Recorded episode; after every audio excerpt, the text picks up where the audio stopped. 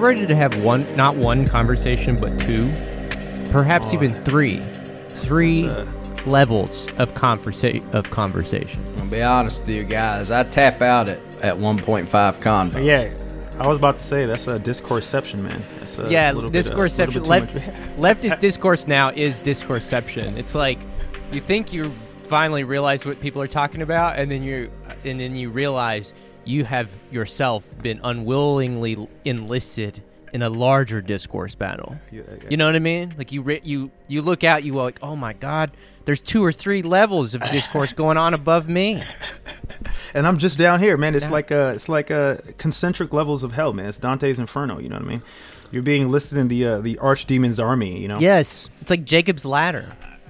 exactly. And here the whole time you thought you had your finger on the pulse. Yeah, But I- no, no, no, no, no. I did No, not. don't. Someone You had, had their your finger, on the pulse of roadkill. Someone had their finger on my pulse. Man, What are the, what are the dis the discor the discursives going I, on? I, well, Aaron and I, before you got on, we're just talking about like the discourses around decolonization and like how, like when we brought it up a few weeks ago, it's like I just assumed decolonization was like a historical process, sort of like the industrialization. I didn't think it was like, I didn't know it was like this. Or maybe maybe I'm mischaracterizing it wrong, but it seems to me like there's a certain like cadre of like leftist, well, actually academics who are saying that dis that decolonization is an off-putting, like ultra abstract campus exercise. Uh, but and that's that's that's in addition. I, I I would tend to agree if we were talking about decolonizing our music library or decolonizing our bookshelf. But when we're talking about decolonizing a place, I have to push back a little bit. Yeah, it's the the thing that was uh, that was in response to the thing in the Atlantic about decolonization, and uh, and that in and of itself was, you know, bottom of the barrel discourse. So I don't know. Well, what I, Are we talking about Caitlin Flanagan's? Well, no, she, I like Caitlin Flanagan because, um, like every other tweet is her like quoting from like Virgil or like o- Ovid. Rumi. Yeah. Well, well, we were saying Tarence for uh, for Tommy. Yeah, I don't know. We were saying that, or I was saying that it feels like these terms like degrowth, um, and maybe you saw this a little bit with defund the police, but it it seems to be co-opted and then kind of twisted around and regurgitated back out for like, you know, like people that aren't in the know. I guess normies, for lack of a better term. Um, it feels co-opted, is what it is. You know, this is why we're seeing uh like that article we were just uh, mentioning, or at least the headline. Uh, we need to decolonize Russia. You know. Like, what is that even? What is that? At that point, again, it's like what we were saying last time, yo. It's like we've been saying, especially the past few weeks, we're moving further and further away from what things actually mean. Yeah. Into this amorphous territory where anything can mean what you want it to mean as long as you're getting paid the big bucks. You know. That is so true. Like we, you're right. We have entered in this like annihilation territory, where like words have simultaneously lost all meaning, but at the same time accrued meaning beyond power itself on Earth. So that like. Yeah, even di- discourse on decolonization is a sign of the generation of the left, and it's like, and it's and th- when you say stuff like that, I'm like, wait, what? Like, and, and people say people say that about like degrowth too. I'm just like, I mean, just as a layperson, as some numbnuts with a bachelor's degree living in like the rural sticks of Kentucky, it's like it does seem kind of axiomatically true that we do need some level of degrowth in the sense that the capitalist system is based on infinite growth. So exactly, exactly. As a fallacy. I mean, it's Al- also, weird. I really, I really like that annihilation, annihilation analogy, um, because that means that we, not the left, but we three here as the Tardy Boys, our job is to go into that that no man's land and parse out the discourse. I mean, everybody's already dead. We've showed up like 24 hours later, like it, no one is there. It is a true no man's land, and we're showing up like with our little toolkits, like yo, where where'd everybody go? We don't prevent crime. We just analyze it afterward. exactly. We're post facto, you know. Uh huh. Man, that's a great. That's a great. Well, so this is a great Tardy Boy prompt. Then I have a I have an excellent Tardy Boy prompt. I was thinking about this all weekend. It's like yeah, I, okay. So it's like before we stray too far from like the proper tone and uh, imperative for this episode, just want to remind people that like this weekend was one of the darkest in human history, or at least since I've been alive, Yeah. since I've inhabited the planet in the great year of 1987. Um, Israel had cut off all electricity to Gaza at the same time that it began launching its ground invasion. And so over the course of like f- uh, Saturday night, Friday and Saturday night, you just had this like constant stream of photos of them just tearing down buildings, dropping white what appeared to be white phosphorus on multiple neighborhoods, like leveling entire neighborhoods. I mean, and then like obviously 2 days later once they finally start getting internet back, you finally start getting videos and streams from what had actually happened. And uh so I mean, yeah, my I don't know about y'all, but my timeline was yeah, filled with people basically pulling children out of rubble, f- paramedics and journalists just breaking down, just reaching their absolute like physical, mental limit, you know. And uh and I It was apocalyptic, man. It was it was truly it was true. Not to cut you off, Tarence. I just want to say, man, I was thinking like you know, um, you know, posted it, but um, you know, uh, William Gibson has a has a has a, a phrase that's attributed to him. Uh, he didn't really say it, but the sentiment um, he's definitely expresses that the future is already here. It's just unevenly distributed, um, distributed, right? And Yeah. I always think about apocalypse, right? I think about the end of the world. I'm an apocalyptician, and dude, like the apocalypse is here and has happened for many communities. And seeing the pictures before the bombing of Gaza and after, I mean, it looked like a nuclear weapon had been, you know, had imploded, right? It's it's just apocalyptic is the only word I could use for it. You know? Yeah, and- well, and I saw like videos today of, uh, I saw videos today of tanks shooting at just passenger vehicles, just cars in Gaza. Uh, they bombed a refugee camp in the West Bank. Uh, what's happening in the West Bank has not even been talked about in the media. It's just a virtual. Um, I mean, because there's no Hamas there to sort of justify. So they're like, Yeah. "Eh, let's just talk about that as little as we can because there's really no justification for the barbarity there. There's no justification for the, and the thing is too is that by not talking about it, you're not linking, you're not uh, the underlying premise, right? Is that it's a genocide, is what it is. So even if the West Bank is not, you know, um, is not governed by Hamas, right? Of course, there's still settlers going there with the sanction of the state to terrorize people, burn down their homes, you know. But of course, the media can't talk about that because then that would poke a hole through there. Well, this is about terrorism, you know. yeah. Yeah. Well, it seemed that the one one of the crazy making things from the last few days has in America anyways has been the stubborn just more than stubborn like the brick wall resistance of anyone in the United States government to have like even the uh, you know, even to call for even anything resembling a ceasefire, where they can't say that word for first of all, like that is a word that is off limits apparently. Uh, so you get these weird, wacky, fucking um, attempts to say somewhat of the same thing, like humanitarian pauses. Like they're Yeah, I've never heard of that term, dude. I, I, I just think that, I mean, like, like shit like this is always so horrible because you see the worst in humanity. But like some of the worst and the worst and the most depraved shit is when people come up with new terms Yeah. and concepts to to explain away. I mean, genocide. Like humanitarian pause is such a cursed term, man. You're, you're It's like the blast. yeah. Yeah. Well, you're Yeah, right. like It's the these black. abstract things that happen for no apparent reason, you know. Dude, dude, the the liberal conception of the world is so wild in the sense that like everything really is sort of dematerialized. Like things just explode without any causation, but like.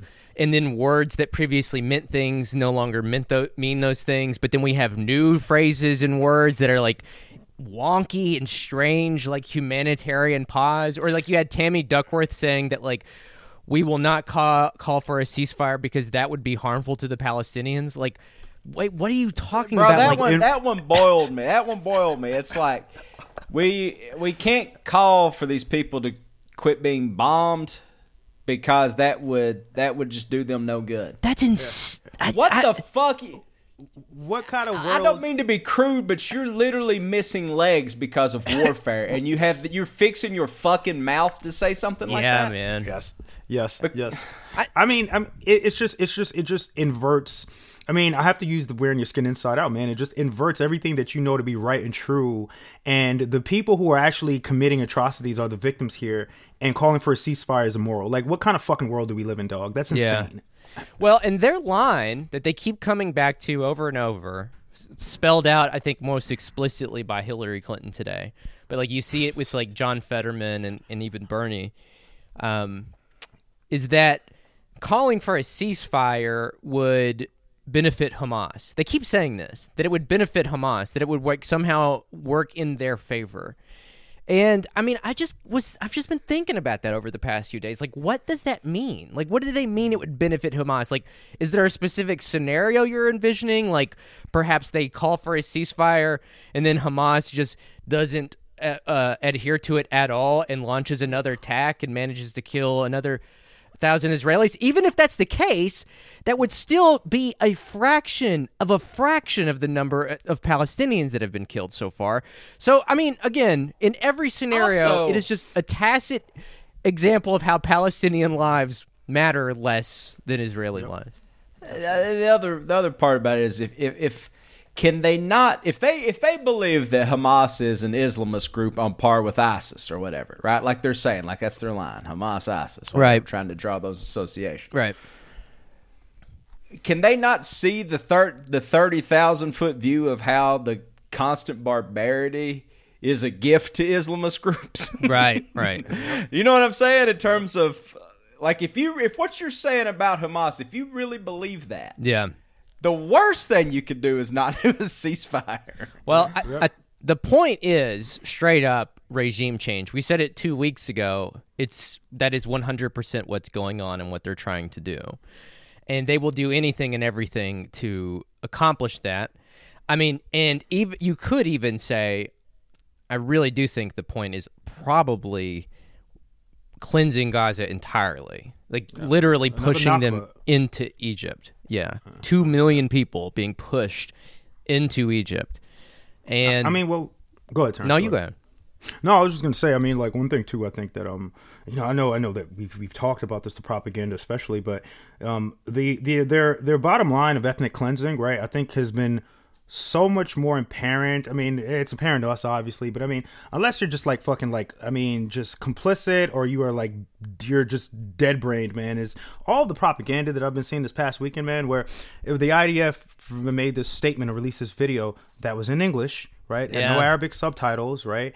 Um, talking to the citizens of Gaza, Gazans who have no electricity, who have nowhere to go, and this IDF soldier is telling them in English once again to head south, which they've already bombed South Gaza. So it's like, you know, all of this. I think Felix had said it on Twitter. I, I kept think, thinking about this. It's like every bit of propaganda. Every country does propaganda, right? Every country does propaganda, but it almost seems like like Israel's propaganda is meant to to have like the American like political class go along to see what kind of shit they could throw out there, what insane shit they could throw to see if it sticks, to see if they believe it, you know? Because if you're publishing this video in English, talking to Gazans who have no electricity, obviously that shit is not for Gazans, right? Right. That shit is for Western Americans, audiences, yeah. British American audiences. And for you to watch that as an American politician or as like a political or pundit, whatever, and say, well, they're they're doing unlike Hamas, right?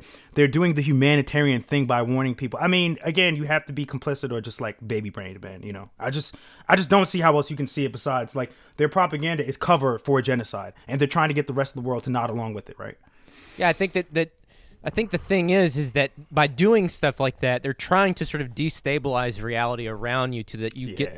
I mean, we said that we said that a few weeks uh. ago that like it is mind war in the sense that like they are trying to get you to a state that you are entirely not only unsure of yourself but unsure of reality, and that is that is a a mental state that makes you very vulnerable and likely more likely to either support what the U.S. government says, whether it's that we have to continue letting Israel do this, or to enlist in the military. I mean, like the enlistment. This is a total tangent, but enlistment in the military has been abysmal for years, and this is something that they talk about all the time at the Pentagon. They always talk about it in the Washington Post about how they need more people to enlist. I mean, I'm not saying that I'm not saying that this was why this happened. I mean, just that like Yeah. you can see the various strings that they can pull at to serve their needs as it so fits them. Um, well, like war is good for us as well. We talked about that in Biden's address, right? Like you, you know what? In order for um, in order to revitalize the American economy, um, brown people are going to have to die in the Middle East. Yeah, Sorry. yeah. well, and the, the whole thing, man, is like just the way everything becomes so simplified and cartoonish. Like, Tom, what was that? What was that thing that Netanyahu said about the Amalekites? You remember? that? Yeah, yo, what, From what, what is Samuel, that, Tom? yeah, the in the book of Samuel, yeah. With that, like we have to do what God said and smite, uh, smite Amalek. Yeah, Yeah.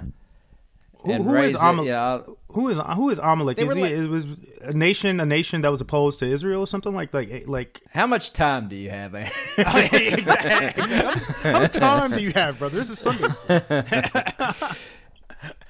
I've been thinking about this because I've been trying to think of like how what what value could I add to the Palestinian movement? And I think the only thing I can do is to help to the degree that I can deconstruct sort of mm, evangelical eschatology. Yeah. right, and what they believe about it, which is going to be an uphill battle because you're talking about people who have staked their eternal destination on the idea that as soon as the, the temple's built, Christ returns and smites all of our enemies and reigns for a thousand years and all that stuff. Uh-huh. Binds the dragon up in its chains and casts him into the lake of fire. You know, Uh huh. and so uh, so that's what we're talking about here. We're talking about basically lunatics, and Yeah.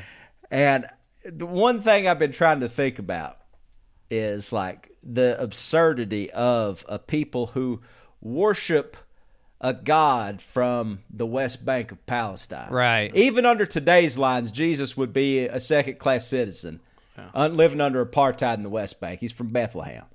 Still in the West Bank lines. And I think about the absurdity of that. All these people carrying water for this fucking psychotic regime when their God is the whose is the, whose people are the ones who are being oppressed. You know? Yeah. They don't think about that. They don't think about some of the oldest Christian churches in the world being in Palestine. That was the thing about that decolonization article in the Atlantic. They were like leftists come up with a sim- simplified schematic where the Palestinians are people of color and the Israelis are white people, and it's like. Well, you're really not helping your case when you're just wantonly bombing all these like Palestinian Christian sites all over the fucking all over Gaza and the West Bank. I mean, it's or like, rolling out people that look like fucking Heidi to promote the IDF on TikTok. You know Exactly. I mean? exactly. Or, or, or just the fact that I saw this video where um um somebody from Puerto Rico, I think um I don't know if she's an influencer or something, but she was responding to uh, somebody commenting like "stick to Puerto Rico," right? And dude, she did this amazing breakdown of colonialism. And I mean, I'm fucking sorry, given world history, I mean, it just so fucking turns out that European Western powers that were dominated by white people went to places that were black and brown overwhelmingly and exploited them. Yeah. I mean, this whole entire sort of racial, how can I call it? It's like the racial sinew, right? You know, that keeps all this together. I'm sorry, you can say that, yeah, sure. There are Palestinians who are white passing or light skinned. There are Israeli Jews who are darker. There are Ethiopian Jews. But dude, even if you want to talk about Ethiopian Jews, Solomon Tekah, who's 19 years old, fucking shot by Isra- an IDF officer in, I think, 2019, and there were mass protests. I mean, if you even talk to an Ethiopian Jew about how they're treated in Israel, right? Yeah. Then I mean, you'd have your fucking answer. If you really were curious about does racism actually play a factor, of course it fucking does, dog. Well, also consider some of the places that they looked to put Israel first. Like, you know, they went shopping around. They looked at Mozambique. They uh, looked at Uganda, Uganda. Uganda option was one that like Argentina. yeah. You know what I mean? Before they settled on, well, probably the easiest way to make this myth is to go to the Holy Land and carve this up. But even in Christ's time, you had you had Jewish Palestine, which was he was, but you had also had Gentile parts of Palestine. You know what I mean? Islam's not around for about 600 more years, so like obviously they're not factoring in here. Uh-huh. Right? But what we're talking about is is the people that are native to this place. You know, irregardless, well, irregardless not a word. Regardless of religion, was just never what they what they say it is. you Yeah. know? Well, I mean, it's I guess that like the well actually people do have a point in the sense that yes, you can't transpose American I've always hated this term, but like race relations. I don't, I don't know. I, I fucking hate that term too, dog. It always makes me think about like, nigga, what you talking about? We gonna go to Olive Garden, bro, and sit down and fucking have our limitless fucking like garlic with breadsticks, bro, and talk about this shit. Like, come on, dog. But yeah, yeah, for better lack of a better term, race. Yeah, let's sit down. Let's sit down over a tour of Italy, my man, and hash this out. you know what? Y'all can get to come to the cookout and we'll hash it out. Yeah. Well, let's say okay, you can't transpose like American race critiques and American race ideologies to this area in the Middle East. That is true. But at the same time, you can you can transpose the critique of whiteness onto this in the sense that like white is this very fungible category that can be used and deployed for a colonial a- a system of colonial exploitation. And I think that that's operative here. I think it's very obvious that that's operative here, especially in all the propaganda that Israel puts out and in the way that it's like read in the American evangelicals' mind.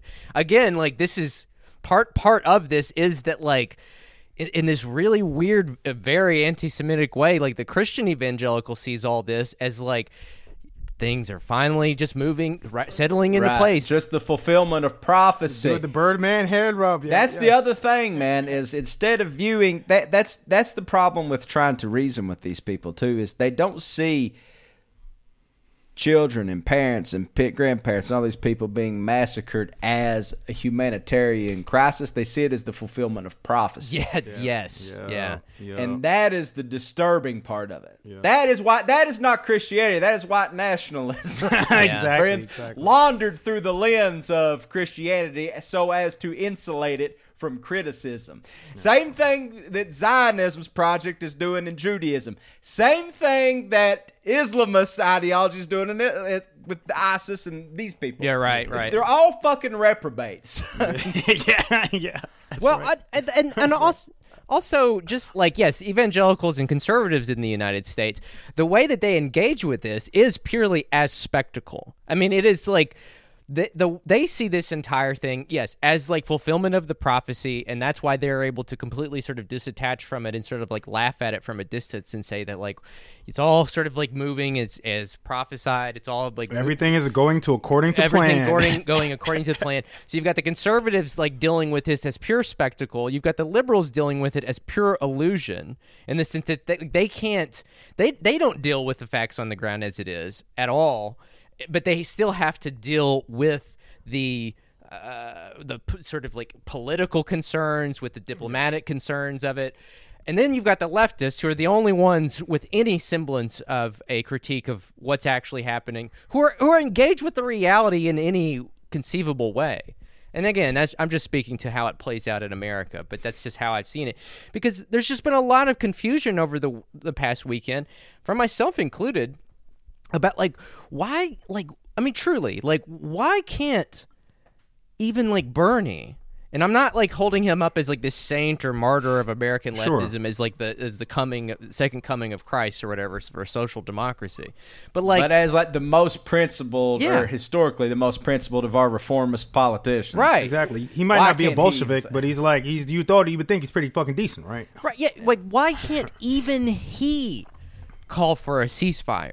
You know what I'm saying? Which, Yeah. as a side tangent, can you guys imagine how fucking insane it would have been if Bernie would have won the presidency and Bernie was president right now, and he was the, and he was saying like, no, no ceasefire, ce- calls for I think ceasefire. I would Repu- walk into the sea, dog. I would, I would, I would lose all faith in anything at all. It I would mean, have like, shattered the left in so many different ways. I would have been like Homer Simpson in the bushes, but not. It wouldn't be bushes. It would just be flames.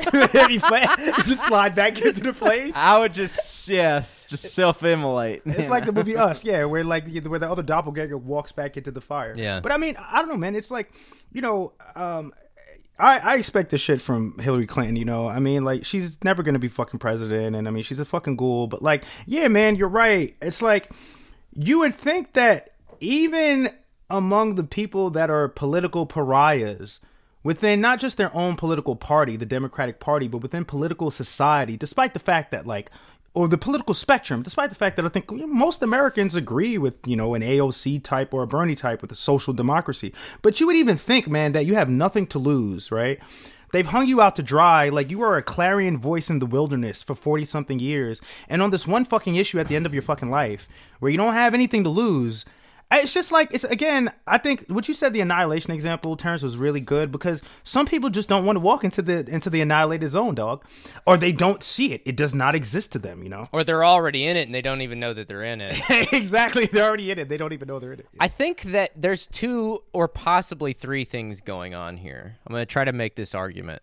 One of which is that the United States government and everybody within the top of the uh, United States government, including Bernie, who, if you're in the Senate for as long as he's been in, you eventually start getting included on national security briefings. Like, that's just the reality. If you're a senator for more than like two or three decades, you get brought into the uh, the club with the Joint Chiefs of Staff because, like, at a certain point, your job becomes maintaining the union, the Constitution, Maintaining empire, yeah. maintaining empire.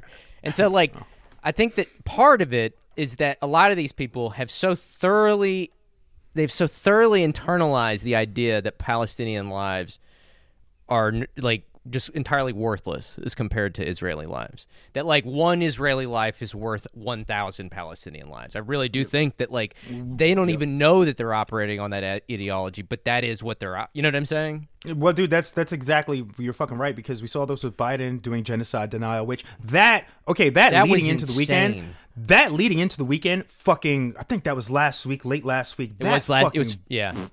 broke me, dog. That fucking broke me. And yeah, you're right. I realized it was like, dude, like, all right, so how many Israelis have died? They said like 1,400, right?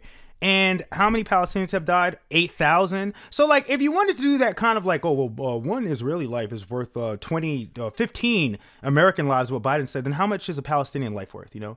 And then, like, if if you can't even, if, if, like I think Matt Stoller had a tweet, yo, they had deleted, and I'm just using him as an example because these are the people that are ostensible leftists or progressives Yeah. at least, right? Who are still like fucking walk towing line, towing the line with like fucking butchers, right? It's like, oh, um, how is it possible that there's that many women and children? It's like, dog, these are people like Biden who has access to information, right? Matt Stoller wrote a fucking book, dog. You have the wherewithal to do research. It's not about you. Do you actually doubt these claims? It's like what you said, Tarence. They don't think Palestinians are human beings. Do you see it? Right, their lives are worthless. Yeah, they you see it everywhere. Like they are constant. Like I saw this tweet going around of pictures of Palestinian people bathing in the ocean. And like Mm-hmm. the whole the the thing that the person was trying to convey was like, oh, sure looks like they're getting bombed. They're out here having fun.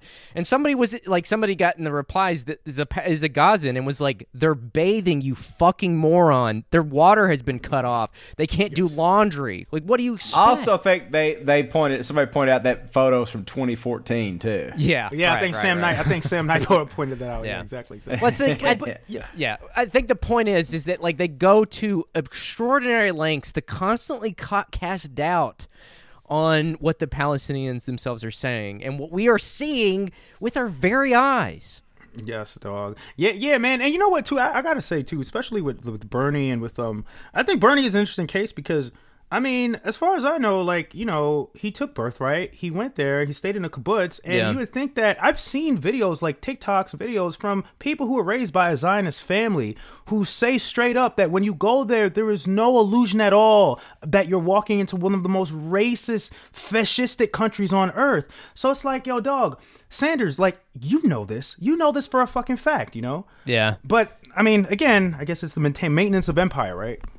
Senate brain. Somebody somebody had pointed out on Twitter that said that they were talking about their bat mitzvah and said that uh, they were kind of raising raised in a Zionist family and that at her, during her bat mitzvah speech that she lamented that she didn't have any family die in the Holocaust and so she didn't feel like an actual Jew and she was like that's an insane thing for a child to believe you know what I mean Also, too, can I be straight up? Because I got into trouble with this, a uh, little trouble with this uh, yesterday. You know, because I mean, again, man, I'm I'm a non-Jew, man. So there are some things where I'm like, yo, this is not like my place to say this, but I had to look this up. I mean.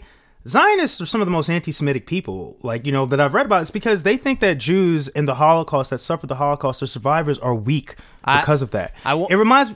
Go ahead, go ahead, Tarence. No, wait, no. Finish your thought. No, no, it just reminds me of you know I know it's not a one to one parallel, but it reminds me of people like Candace Owens or people like fucking um God, what's the fucking uh, Thomas Sowell, right? Who literally imply or directly outright say that black people um that their suffering is their own fault.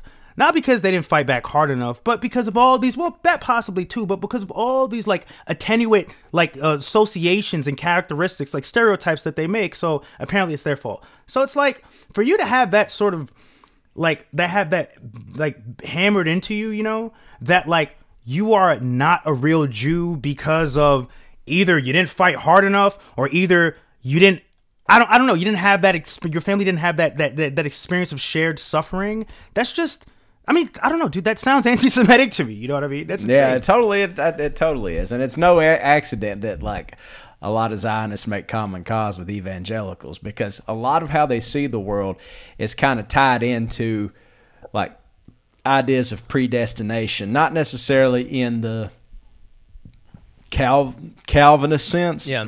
but in the sense that like there's just certain things, certain people are going to have to surf, suffer certain atrocities for uh, history to unfold how God has Yeah. saw fit for it to unfold, which is completely unscriptural in Christian tradition because the Bible says that God gave Adam the power to subdue the earth. That God gave to the children of man earth and the fullness thereof, which means that God's a materialist. right, right. Also, too, that we make history. That's what I Not mean. necessarily, as Marx would say. yeah. like history is not something floating in the aether above us. You know what I'm saying? Yeah.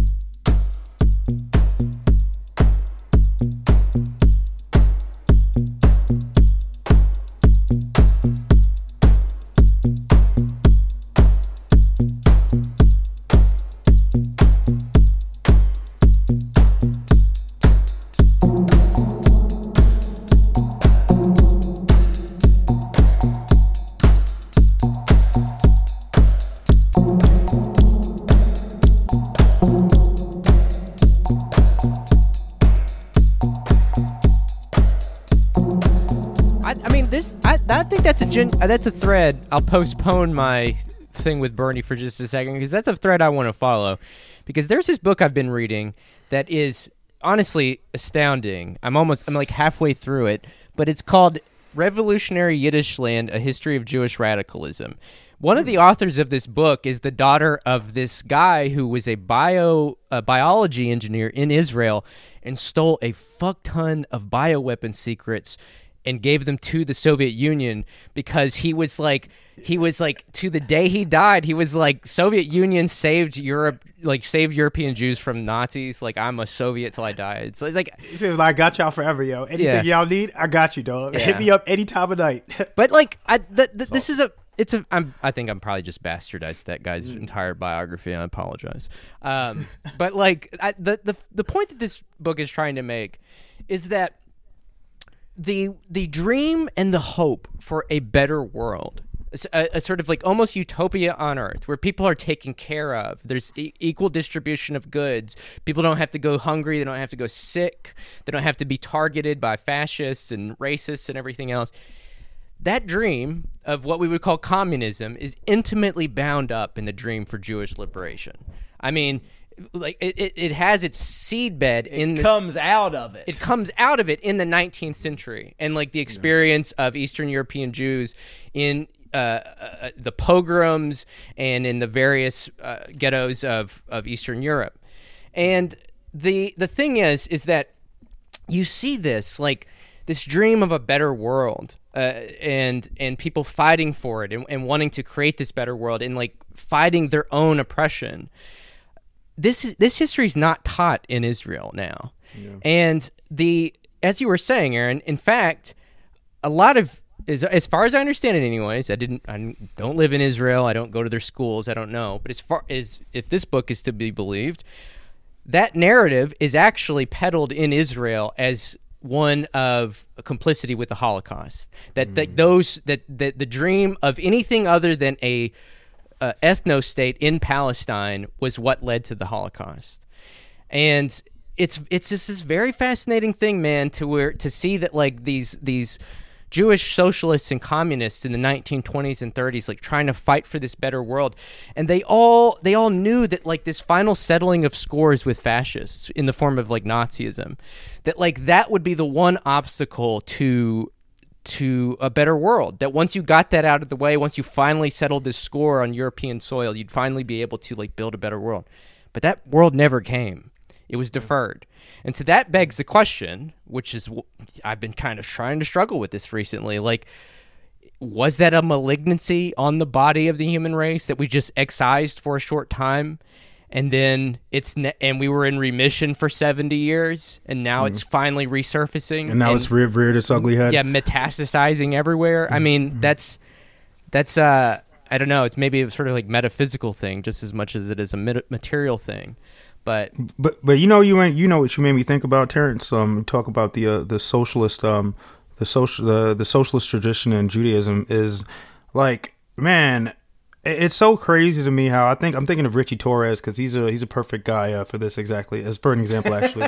When he said this motherfucker said who by the way was visiting in Arizona motherfucker you you you you fucking represent the Bronx but you in Arizona chilling with Zionists. Like that motherfucker needs to go dog. I hate that motherfucker so much. But So he said some shit like he had to delete the tweet because he basically uh, he basically um reanimated the uh, the Judeo Bolshevism, you know, that the the the fucking the the uh, the anti-Semitic uh, narrative that all of the socialists and the communists were Jews, yo. So it's just so insane to me. And he was saying Uh-huh. that basically Richard Torres was saying, oh, all these groups like Jewish Voices for Peace, oh, they're all working with DSA and shit like that, which is like that's insanely anti-Semitic. But also too, it's just strange to me that like yeah, it seems like Israel's far right government is doing the same exact thing and has been doing the same exact thing, right? Did you guys see? And I'm sorry, these are some of the bravest people in the world. People were calling them settlers, colonizers. Like, sure, dude, but there were a small group of people, but a small important group of uh, Israelis that were Yeah. coming out and protesting against the war. it's Yeah, like, dog, absolutely. they could get shot and killed with impunity, bro. Yeah. that is Yeah, the bro. tradition, right?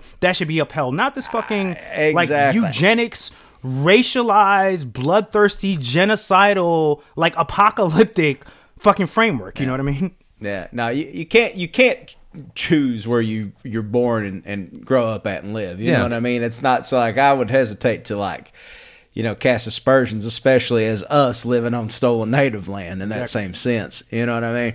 But yeah, you're right. All the kudos in the world to them, man, because that's you're talking about a bloodthirsty fucking IDF that's, you know, now there's evidence that they torched those kibbutzes that they put it on Hamas and stuff like that.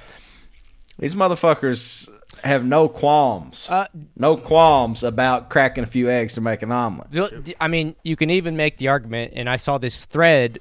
It was a thread, and granted, this guy's not in Israeli government, but it, he ostensibly does work for the Israeli government in the United States. But he worked for like a nonprofit.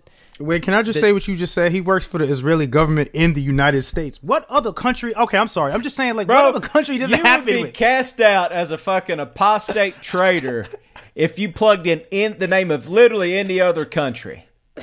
Literally. Well, I mean, tr- tr- true. There are like diplomats. That's true. That's true, true. Fair, Well, yeah, fair, yeah. fair, fair, fair. But I'm just thinking about sorry. like some nigga from Zimbabwe, dog, like coming in and being like, you know what I mean? Like any non-white country. But you're right, you're right though. It's true. We do have diplomats. The point, uh, anyways, the point he, the, he worked for this organization, the the mission of which was to maintain unity among the various Jewish sects in the United States, and he had this thread that was just like, "Fuck it, if you're not, if you don't support the state of Israel, you're not Jewish," and I, I can see this like. I can very much easily see, especially after reading this book and reading the history of like the Jewish struggle and how like the Jewish bourgeoisie in France during Vichy France called themselves Israelites and not Jews. Like they specifically distanced themselves from the working class Jewish socialists. Like mm. you can easily see how like you can get a situation where the state of Israel becomes the largest purveyor of anti-Semitism globally by like by like you know having off half of the you know, the entire uh, diaspora from the Jewish experience and saying, well, they're not actually Jews. That's insane. That would be state-sponsored anti-Semitism at that point, and they're towing that line. They're very, they're getting very, very close to that point. And um, I don't know. It's just, it's just this thing that like Americans are going to have to reckon with. Like you, you, I mean, again, it's just like this is you know, Tom and I grew up evangelical. This is something that we have been, you know, taught and like, you know, ingrained in our heads from day one. We're all going to have to uh, reckon with this, and uh, and our, I don't know. You know what I've been thinking of, man, and I hope I'm not um you know hope I'm not uh, uh exaggerating here or my my concerns are unwarranted, but I don't know, man. I just keep thinking about like like how and I'm not saying that Israel do the same exact thing. The circumstances are not there, but just how Nazi Germany, you know, like like had like you know had Hitler had the Nazi party had these like global like dom like world domination ambitions you know what I mean? And probably the only thing was that they didn't have nuclear weapons at the time. You know what I mean? They were they were working towards them you know? And the United States just beat them first. I mean to be fair the United States also took a lot of their fucking scientists and shit like that. But I'm just like yo like like does it not make the world less stable when you have a rogue like fascistic authoritarian genocidal state in an already fraught region of the world with nuclear weapons you know what i'm saying like are we going to be dragged into world war three because the united states can't just tell israel to fucking chill you know what i mean I think that's the case, and you know why? This this explains why I think I think this explains Bernie's silence on this. I was reading again. I was reading this book. This book they released this book in 1983 because they did a lot of oral histories with fighters who fought in the Jewish Bund and who fought in the Warsaw Ghetto Uprising, who fought in Republican Spain. Um, and so they put this book out in 1983. They re-released it in 2009. And in the preface, they were talking about like a book like this could not be released today. The cli- with the climate the way it is, like you could still release things that were critical of Israel in the early 80s. You can't do that anymore. And I think the thing is, I was waiting for you. To, I'm so conditioned. I was waiting for you to say because of wokeness. because just can't do it anymore. Hey, it's kind of true though. The woke mind virus. But I think the the point is is that I think maybe there's got to be some sort of corresponding theory in like systems theory or something. But I genuinely think that like once things reach a sort of end game, you see more and more desperation and entrenchment than you do open-mindedness and a willingness to like cooperate. And so like I think that like it's obvious to US Defense Department planners and everything that the end game is here with Israel. And that's why Netanyahu is calling this their second war of independence by the way. He literally said that. that is so dark what the fuck i didn't I know think that jesus I, like they they know that their end game is here with this Palestinian question, and so there has to be lockstep on this. And you see this all across the board. It's the same thing with climate. Like I was telling Tom the other night, ExxonMobil just bought up uh, an entire dr- drilling corporation and an entire other oil corporation because they're they're not getting out of fossil fuels anytime soon. People, I mean, like, th- no, it's the same thing with the climate. Once you reach a certain point, once they realize that they're going down with this motherfucker, they're entrenching. They're not trying to diversify or trying to cooperate or negotiate or anything. They're going to entrench until it takes everything else along with it in its death spiral. And I think that probably accounts for why Bernie and everybody in the state can't bring themselves to call for a ceasefire because probably the fucking Joint Chiefs of Staff came in and said, "Look, they're fucking doing this. You better shut the fuck up because this is a matter of national security." With like the barrel of a gun to the back of his head. I mean, I, I hope I'm not making like a, a light example, but it's like, I mean, you're right, man. I'm not. Even, it's just the end game, man. It's like it's like you know when you have not only nothing to lose but everything to lose, right? In this one like precipitous moment, you know, like I, it's mask off. You know, this is why like I think that. I mean, we've all been shocked and disgusted, but some of the comments that I've been seeing online, right? Some of the rhetoric that I've been seeing from people, it is straight up just like there's no pretense anymore, you know? Well, like I- there's no pretense and these are the designs i mean as i said before and as we've said i think this is these are their designs for the future you know Yeah. they're seeing how much of this we can swallow right and accept Yeah. right before they apply it wholesale right I think it's yeah, I think it's like that across where I was like again, I was telling Tom the other night, like I heard a stat the other day that blew my fucking mind. Which is that like in America, we drill our oil here, right? But our oil processing, like crude processing facilities, don't have the capacity or the ability to process oil anymore. Because, like, I think now the most profitable form of oil is like light Brent crude, and it was like 20 years ago, it was like heavy was crude. that oil light or some shit like I that I guess yeah, it's like oil light. that, so- yeah, that Coca oil diet oil like what the fuck Like we are so we're so committed to the climate apocalypse now. It would be more expensive to to retrofit fit and upgrade those oil processing facilities. So instead, we export our oil and then re-import it. We export it to be to be processed and then re-import it.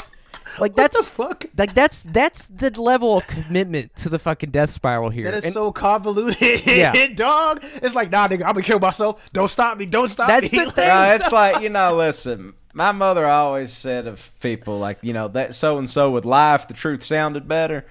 That is the United States. We just do shit that doesn't make any sense, even if there's a better alternative, just because we're so committed to, you know. Well, I think I think you're right.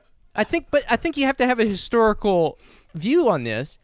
That was not true 60 years ago. We weren't gonna go to nuclear war just to fucking do it, just because it was more efficient and easier. There were stayed hands. Curtis LeMay wanted to fucking bomb Cuba back into the Stone Age, and Kennedy was like, "Get that fucking creep out of here, man." we don't we don't have those bulwarks anymore. No. Like sensible people that's like, okay, actually this is bad to unleash these forces in the world. Those forces have had I mean, it's getting ready to be All Hallows Eve, right? So like the veil between the living and the dead is supposed to be the thinnest tonight, right? yeah. It's kind of like that in American politics, except the ghouls have just been bursting through the veil You're because right. the veil got too thin because all the sensible people got assassinated.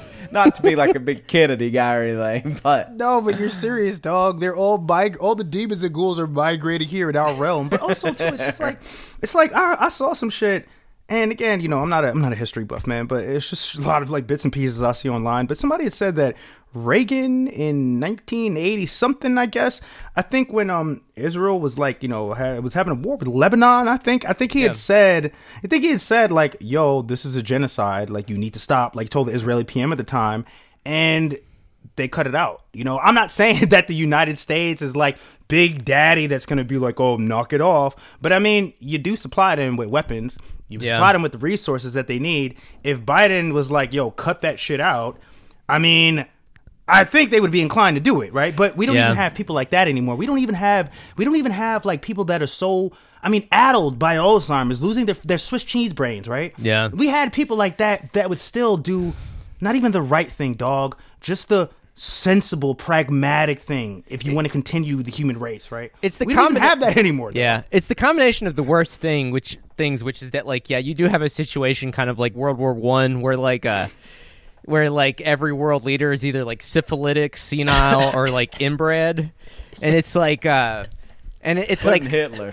do what? in case of syphilitic. yeah, and it's, and it's like, uh, and so like, I mean, you do have that situation, but then you've also got this like sort of structural situation where, like I said, it's like sort of entered in an in game.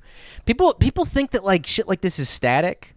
Like even like a sort of apartheid system that like it doesn't have any kind of like contradictory logic to it that it won't eventually run up against its own ideological capacities and, and things that will then bring it into a crisis state. It's like no, it has finally done that. It's finally broken out of its like sort of capacity to contain contradiction, and again, I think that this is like a massive problem geopolitically, and I think it, partially explains why a lot of the U.S. state is dug in their fucking heels, and it could be at their own peril. I mean, like I was reading that Washington Post article about how the Muslim, um, you know, Arab community in the United hmm. States is entirely just shocked, appalled at Biden. About about to this. sit out 2024. Yeah. Yeah. I mean, yeah, you can basically kiss Michigan goodbye, man. Like, I mean, it's just, it's, I mean, I don't know. Th- that's a whole other dimension to this discourse we've not even discussed. Like, all the people being like, well, enjoy Trump in 2024. It's like, bitch, I don't care. Bro, I don't I, give I, a fuck. I stopped caring a long time. Ago. You know ago. what? When people say that, you know what I see in my mind's eye. I don't see anything but Anton Chigurh saying, "If the if the road that brought you to what is it? for no country for old men. Yeah. If the road that brought If you, the road that brought you here, of what use was the road? and what use was the road? But they don't see it that way. They don't see it as like a because they don't see Palestinians as people. They just see this as like another abstract game on the other side of the world that will help their party's chance of winning the fucking White House. Whereas like we have a larger macro structural analysis of this. We see how this will affect all of us. Uh, I mean, you know, I gotta say too, man. Um, you know, uh, the only person that has had any any conviction at all, which makes fucking sense. I mean, there are a few people. Like Cori Bush is always Yeah. on the right side, you know. And Yeah. again, like this, the political shit, man. I'm sorry, but I've tuned out a long time ago. But I'm talking about electoral shit. Like it doesn't fucking matter. But I can, I can respect people that truly serve their communities, like Cori Bush or Rashida Tlaib, of course, right? Can you imagine, dude, being like the second? Because I think Justin Amash is the first Palestinian American, but his family fucking died. Some of his family members died, and of course, he's still talking about Hamas, which is just to go sh- to- just goes to show you how like Senate brained, right, or just how institutionally brained this person is, right? But like Rashida Tlaib is the only fucking person, dog, who like, could you imagine like you seeing your family members, your people dying? And your own fucking president, who's the same member of your party, the leader of your party, is discounting and discrediting those deaths. Like, Yeah. of course, I could expect the Muslim Arab community within the United States to be like, no, fuck that. Because, I mean, honestly, too, you listener, anyone else out there, I mean, you listener, you're probably like, fuck Biden too. But I mean, for anyone else, if they're doing that to Palestinians, right? Right? If, they, if, if they're doing this to Palestinians, what would make, what makes you think that they wouldn't just fucking throw you under the bus too, dog, when the time comes, you know? Yeah. You know what I mean? Like, Yeah, yeah, what would make you you're think right. they wouldn't just be like, you know what? We did it before. We can do it again. It makes just me- at home. It makes you wonder, hmm, why were they supporting Black Lives Matter? It, probably Yes. because they wanted the fucking votes. yes, yes, exactly. 100%. 100%. Oh, this is so insane. Did y'all see this where the somebody was demanding accountability from New York Jets head coach Robert Saleh, who's Yes. the first Muslim NFL coach? Because he, was wearing Because- a Lebanese flag. Yeah, which was just part of the NFL's like in racism thing. They encourage people to like wear the patches of their like nationalities like on their gear or whatever. So he just got the Lebanon because he's Lebanese, and somebody was like, "No, I want, I demand." Heads Why is roll. he doing? it?" Yeah. yeah. it's fucking insane, dude. Dude, that's just, that's just so insane to me, man. Well, that's the thing. It's like you forget how like stupid racists are, and that's what's really scary. It's like, man, I mean, I, I don't want to like give the impression that like we have no agency in this because, like, mm. on the contrary, I think we have quite a bit. I think that like co- continuing to call for a ceasefire is like forcing the contradictions out into the open on this. And if it means that Biden, let's fucking turn the tables. All right, I'm I'm I'm down to fucking crack a few eggs to make an omelet. If it means Biden doesn't get reelected, then fuck that. I don't give a fuck. I don't give a fuck, it doesn't. What, Already- what does it fucking matter? It's like uh, it's like Thomas said over and over again. The whole fucking appeal was kids in cages at the border. Yep. Yep. But all we keep seeing is more people in cages, more people bombed. Yep. And more justifications why we should put kids in cages Yeah. and bomb people. I mean, listen, dog, from the moment that this motherfucker said if you don't if you don't vote for Joe Biden, you ain't black, I already wasn't gonna go vote for the motherfucker. I was especially like, well, shit, man, guess I gotta turn in my black card, bro, because I'm not black. It's like gonna pull it's like dog. it's like the opposite of a poll tax. It's like exactly. It's, it's like you don't get to vote unless you're black, and it has to be Unless for the Democratic Party. I mean, dude, this is the way they do it sometimes, dog. I mean, this, again, I could imagine. I mean, I not imagine because I'm seeing this already. Like, like progressives and liberals and people like that are like not wonks, but like wonks, sure, but people who work in DC and shit like that that are like chastising. Are- say again. What'd you say? What'd you say? Lanyard dicks. Yeah, lanyard words dicks. Exactly. These fucking lanyard dicks that are telling Muslim Americans, right? Muslim Muslims and Arab Americans, sorry, telling them that like, well, if you don't vote for Joe Biden, what do you want Trump to win? He's just gonna make it worse. I mean, dude, what can be worse than a genocide right now, bro? you know what I'm saying? Like, what what do you mean worse? Yeah. You know? Yeah, it's like they're. Uh, I think we're. Mm, feels a little bit like we're there, you know, at worst. It makes You are, man. It's interesting. It makes me wonder. uh, This is kind of a side tangent, but I was like sort of like wondering out loud about this to Tom the other night, which is that like it almost makes me wonder if part of this isn't meant in some way because I remembered us doing an episode back in February 2021. Right after Biden got into office, one of his very first things was he bombed Syria. I don't know if y'all remember this. He I bombed remember several that, yeah, he bombed like what they mm. said were several ISIS places in Syria. And his quotation at the time was that we are doing foreign policy for the middle class. He said bombing d- like these kind of actions will benefit the middle class. And it, it's made me wonder ever since then, and I've and I've it's sort of stuck in my brain. Ah. It's made me wonder if like part of what's going on here isn't a new kind of like maybe military Keyn- Keynesianism, where like So you've had all these people on like Bernie's camp talking about modern monetary theory, like MMT, which put very, very crudely is the, basically the idea that you can print as much money as possible Because we have sovereign currency, right? because we have sovereign currency. It's backed Yeah, up by okay, our military. There, we, there's no gold standard. So, like, what backs up a fiat currency is the might of the American military. And they were arguing this back in the Green New Deal days as a argument for why we could afford welfare programs and Green New Deal just transition programs and stuff like that. It makes me wonder if uh it makes it because like we saw how that pl- like played out in the pandemic year in 2020 but like they're now doing this with like ev production. Like the american government subsidizes a fuckload of ev production both at the mm-hmm. consumer end and at the manufacturing end. And so it makes me it makes me wonder if they're not doing a kind of like mmt thing a sort of like military keynesianism to like foreign policy for the middle class. Go to war to build up the trades, to build up like a solid middle class voting constituency that will, you know, basically tie that voting bloc's fate to the that of the Democratic Party. Uh, and, and their cons- no, go ahead. yeah, no, no, and their conception too of um of um um how can I say it of um.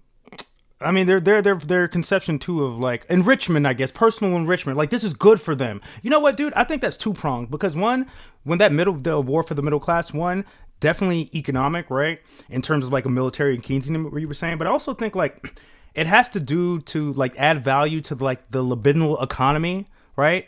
Of Yeah. like like of like racial oppression and shit Yeah. like that. Like it's basically like like I don't know, man. I know this is again is a one to one, but every time that there's a shooting in a black community or you know there's some act of racial violence it, it, it makes me feel like america has to renew itself in the blood of oppressed people like like ri- like ritually Yeah. almost like thomas jefferson said Yeah. there has to be a revolution to Yeah, you're renew right, but it's, that's like, literally what it inverted. is yes inverted that's exactly what it is it It's has not to in, make it's not in the blood of tyrants, it's in the blood of oppressed people. Yes, it's been the blood of oppressed people to make white people, to make mostly white people, the same white people that fucking Biden, who lives, who live in fucking um where where I fucking live, um not where I live, but like in fucking um Peachtree City and shit like that. Right. You know what I mean? And fucking like neighborhoods in Atlanta around that that are very like well off and white. It's so those people can feel like their station in the world is comfortable and secure, and that these brown savages over there are being taken care of, and they're not going to come flood our doorstep. You know what Yeah. I'm saying? Yeah, That's exa- neither it's the twain twofold. shall meet. Yeah. You're right. it's twofold. That actually makes so much sense because that was Tom and I were talking about this on the main episode this past week about how like the the hypocrisy of America and i- America is what's really so disgusting. Like it, it's constant evoking of these higher, loftier ideals of equality and everything, but how it at every step of the road does not meet those and in fact goes out of its way to not do so. The renewing of itself in the blood of oppressed people actually allows it to, to have that sort of function. Say, like, look, we are we are actually uh, aspiring towards greater heights. We are aspiring towards equality and all these things. It's just might an make exact. sense. Go ahead. Go No, ahead. no, Tom, no, go no, no. I just, it just, I mean, to draw back to the biblical parallels, which might make sense why they're laundering that cause through the lens of Christianity, Yeah, where a God had to be from an oppressed people, had to be brutally in the most, you know, uh, rough terms, murdered, you know, right. by the state. Yeah. Yeah, Anyway, yeah, you're right. sorry, I didn't mean to cut you off. I just No, no, no, no, no, man. It's just, it's just, it's just, it's just. I mean, I, I don't know, man. I, I guess, I guess I'm just been. I mean, we've all been losing our minds, man. But, but I hate to say the racial element, the race relations of it. But seriously, dude. I mean, Brianna Wu's uh, tweet. Who I always thought Brianna Wu was an Asian woman, and I found out she was just some white chick, and that really made me irrationally upset for some Wait, reason. what? I don't, yo, dude. Yeah, I mean, you know what? I could be wrong, bro. Maybe her dad, maybe her mom. I could be wrong. You could probably cut this out. I don't know. But anyway, that's besides the point. But no, it actually is the point because she's a fucking white woman, dog. This shit made me so fucking mad. Where these white people are comparing brown people trapped in a fucking cage. It's- Not not only is she white, she's from West Virginia, dog. She's Appalachian. Yeah, she actually she's her name is Wu because she's married. Okay, yeah, that makes sense. But Yeah. dude, like she said some shit like, "Yo, um, um." Like comparing, oh my god, yo, I want to remember the tweet because this is like bur- it, it was burned into my brain. She said she was comparing Palestinians, not even Hamas, to the Confederacy, yo. She was comparing um, the, the the term from the river to the sea is like when people say the Confederate flag is about heritage. And dude, again, Oh I have to, the, I have I have hate to break this to you, but if we're going to draw Civil War parallels from the river to the sea, General Sherman comes to my mind more than the Confederates. that's the first thing I That thought. is true. My my, my it man was right there, Brianna, and you totally whiffed it. my man really Probably did go march from the He river went to from the, the river sea. to the sea. From the He really did- from the Mississippi River to the sea he to the did what coast. Zionists were actually terrified is going to happen to Israel. like, you know what I mean? Which makes sense why fucking modern day Confederates are still so fucking salty. But like, yeah, dude, no, no, I just, I just guess I just like, how are you comparing? Again, I, it's just you have to invert it, like you were saying, Yeah. Tarence. You have to invert it. You know what I mean? I you have to make seen the poor that. people better are oppressed as Nazis, Confederates, whatever. You know? I have seen people I have seen liberal politicians in the United States saying that that like Hamas is basically like equivalent to your like your average chud conservative in America. They And would vote for Trump. Yeah, it's like I mean, it's it's really just uh without unpacking all of that. There's a lot that's in there. It's just I mean, it's really just the the whole thing of like do you denounce So Hamas? fucking stupid. It's like the whole the whole thing is like, do you de- like the, the like them trying to press you like, do you denounce Hamas? It's like, would you ask a Palestinian that? Like they might say yes, but they might say no. But the act of asking in and of itself, I should have I should have asked my Palestinian barber this morning when he cut my hair. I was going I was talking to him because I kind of asked him about it because he said, "Man, I had a bad day yesterday." And the reason he had a bad day is he him and his wife are expecting a child any day now, and things are getting dicier and dicier back home, and he's worried rightly that his parents might not ever meet their grandchild, all that kind of shit, you know. And um, that's what I should have said. I was like, well, brother, I hate to. You know, what you got to do first is you got to denounce Hamas. You know, Yeah. That's first and foremost. that's the first step. It's You twelve. make- It's like it's like twelve steps to liberation. It's like it's like this twelve step program for liberation. It's like the first step is, uh, you know, the first step is you got to admit you have a problem. Second step, denounce Hamas. Devout Savage. Yeah. Al- al- also, too, like, I mean, could you imagine if any time that Israel bombed a country, bombed, like, I mean, bombed Palestinians, anytime that Israel fucking um, um slaughtered, murdered Palestinians, could you imagine going up to like, like Jerry Nadler or any Jewish congressperson and asking them, Yeah. do you denounce the state of Israel? Like I saw people following around Rashida Tlaib and asking her, does she denounce Hamas? Like that is just again, dude, we are we are barreling back, not even forwards. Even though we're barreling towards this dark, horrible future, we're barreling back to 19th century racism, dog. Yeah. Heart of You know darkness what? shit, Uh, bro. well, uh, Aaron, it's not really racism. I can't tell you how many times people harass me to, to denounce Pat Robertson and uh, Jerry Falwell. And, uh, yeah, that murderer's row of fucking fat, decrepit, now dead old fucking scum. you, you know, you know that's fair because uh, you know people have asked me before. You know, as the son of Jamaican immigrants, have I denounced the DC sniper who was a Jamaican? You know, so. Did, did, did you denounce Boyd Malvo? What'd you- what'd you Former, also former listener of mine and Tarence's radio program. Yeah. Oh yeah, I told you that's so fucking crazy, man. Jesus, oh man. maybe you told me that. That's fucking crazy. You are you you guys are onto something though, uh, because the 19th century, yes, was an absolutely abhorrent time for like racial ideologies, but also a very wild time for religious ideologies. Like both are you know these things that are in that century very much like in flux and in violent contradiction with one another. Uh, and I, I want to return to a point I just was talking about a minute ago, sort of speculating on the kind of like maybe new Democratic Party's military Keynesianism, because like they've talked about this over and over again about how they're leaving neoliberalism behind. And I do think that like even if I'm wrong, you have to keep that in mind as this moves forward. You have to keep it in mind that like their program is trying to chart a new course, like a new sort of regime of accumulation that is like away from neoliberalism.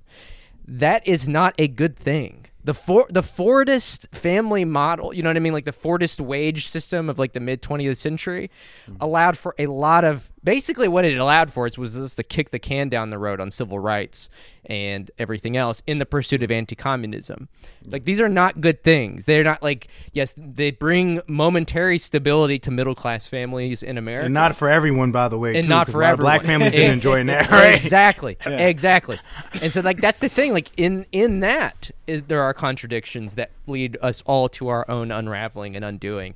I think that's the that is the argument for theory and for understanding history, but it's also the theory. It's al- it's also the argument for solidarity. Because if that's the case, then we have to have deep relations in like the trade unions and our neighborhoods. Because like again, if that's if what they're gonna do is try to like buy everybody off with like, uh, you know, rising tide lifts all boats because like we're shipping more arms overseas and we're just hitting the money printer. Like that's not gonna be good. That's not gonna work for anybody. Uh, No, this this is why, man. And you know, I have to say, um, in um in London, I think this weekend over five hundred thousand people, right? Um, in cities all across this country, right? Um, just this past Saturday, right, there was a um, a pro Palestine rally in downtown Atlanta, right?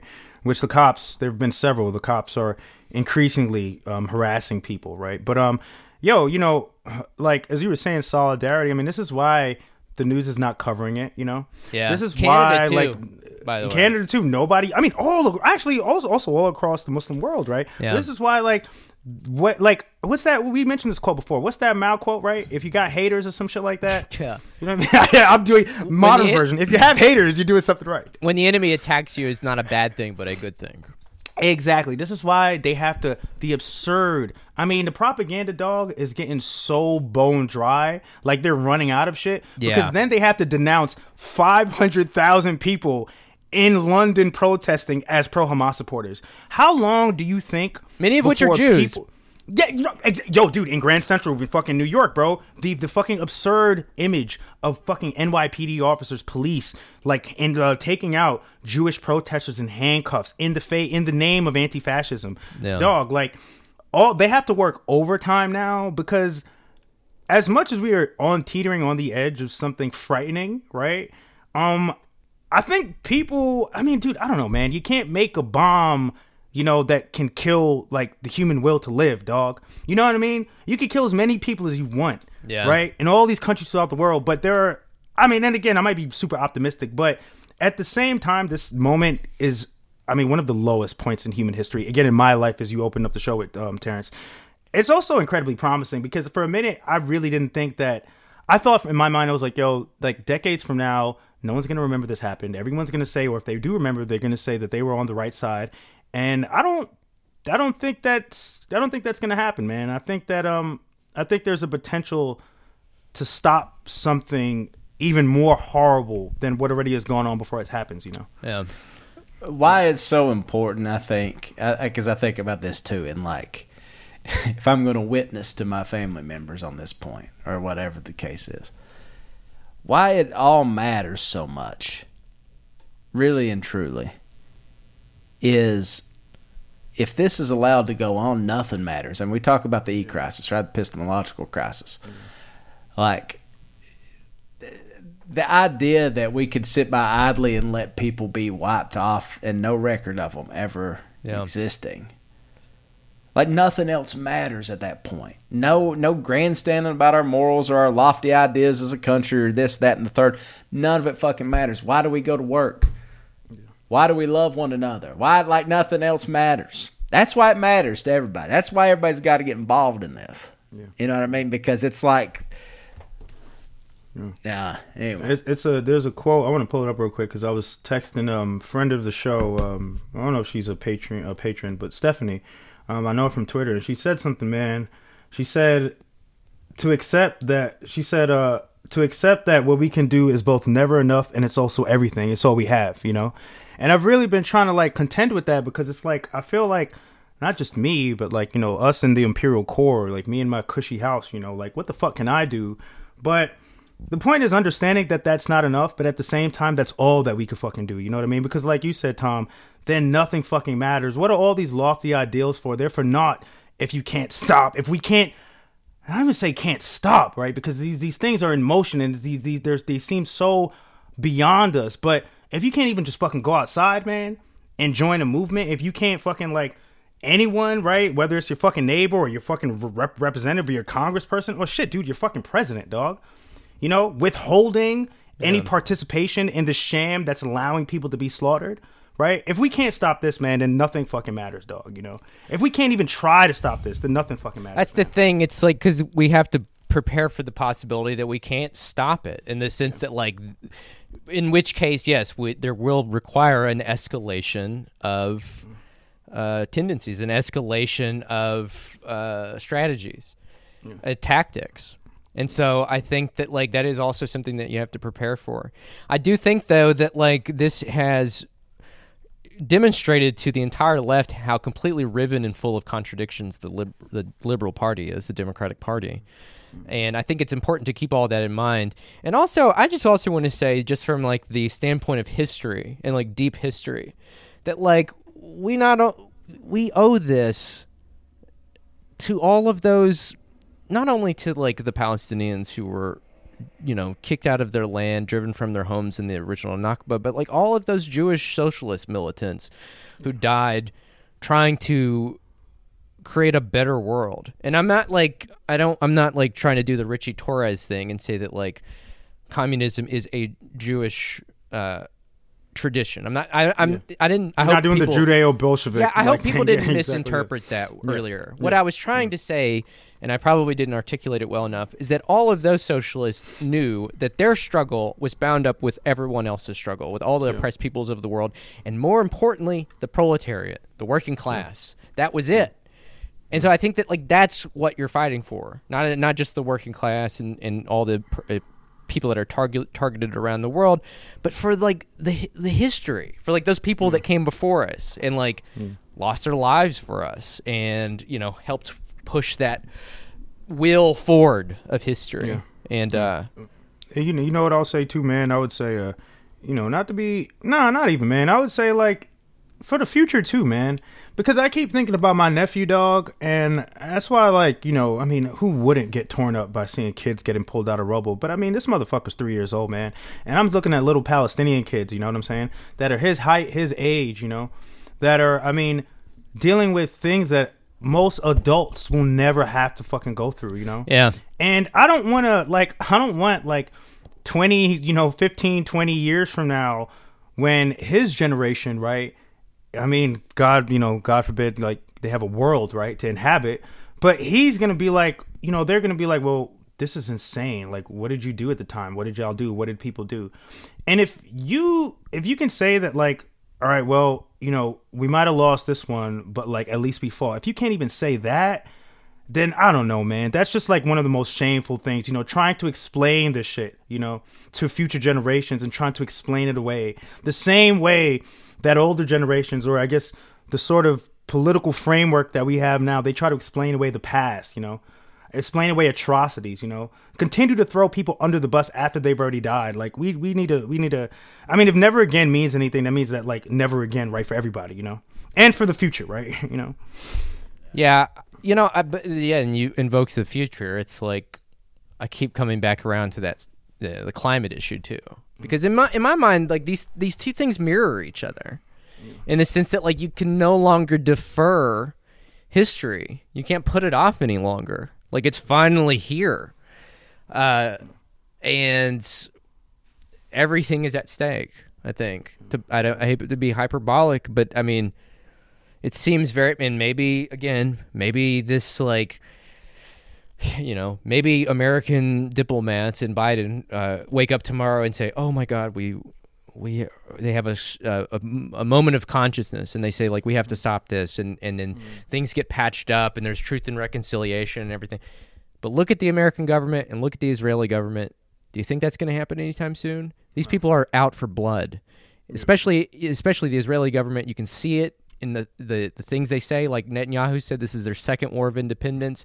This is an existential thing in the sense that like they, which also is a crazy statement, right? Because it's like independence from what? What are you talking What about? dog? You do? You mean independence, nigga? Didn't you get the land, bro? It was given to you after they kicked people Let out. me dog. tell What you talking something, about? man. That is that American mentality. That is that middle class mentality. Yeah. Somebody with all the advantages in the world, and yet still they're the aggrieved person. Yeah. You know?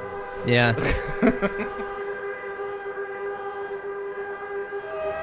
Then I saw a beast come out of the sea having ten horns and seven heads. And on his horns were ten diadems, and on his head were blasphemous names.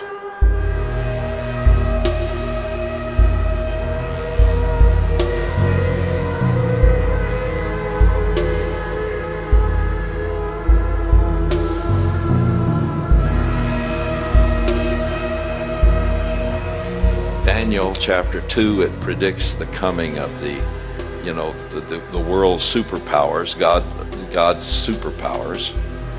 That one, is uh, Babylon, Media, Persia, Greece, Rome phase one, Rome phase two. Rome phase two are the ten toes of that image that uh, Nebuchadnezzar saw and Daniel interpreted for him. Well, this symbol is about the same power, the ten horns here. It's about 10 nations that will come out of the Roman culture and people, and that it will be the final uh, coalition of power that will be the last world superpower.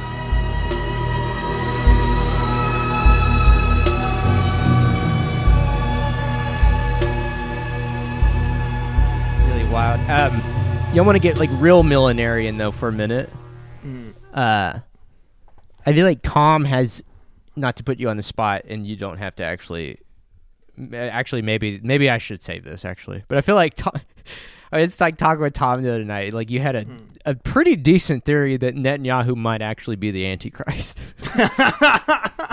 Yeah, I think so. I mean, look, you look in the scripture, the the characteristics of the Antichrist. The scripture says that he has the power to call fire out of heaven, and that he speaks blasphemies. And well, I'm thinking about how they're framing this. Like, if if you don't pay this fealty to the state of Israel, you're not you're not really Jewish.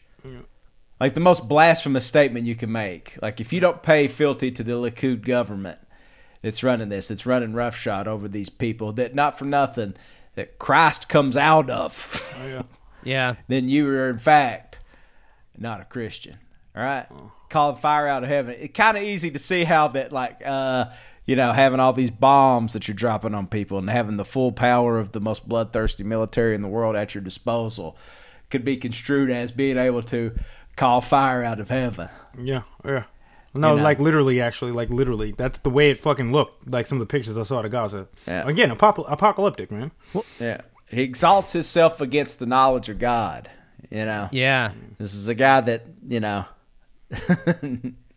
yeah. Anyway, mm-hmm. I could go on, but, but I think there's there's if the if if if the Bible is real, and I again I'm not saying it is or isn't or anything else. I ain't making a judgment call. I'm just saying you could make a compelling case that Benjamin Netanyahu is in fact the biblical Antichrist. And the funny thing is this too, uh-huh. and me and Tarence talked about this millenarian evangelical Christians, the, the whole life they grew up telling me, "Oh, you got to watch out. You got to watch out because the devil, you know, the devil, you know, he'll come in one way, but like you'll think it's like, you know, and it's like." You know, for people that are all all the time concerned about the devil's devices, they're the least curious. They're the most incurious people in the world. You know what I mean? Like, it's not hard to see how you could see John 5 and 42, which says that, like, you know, I came to you and you received me not.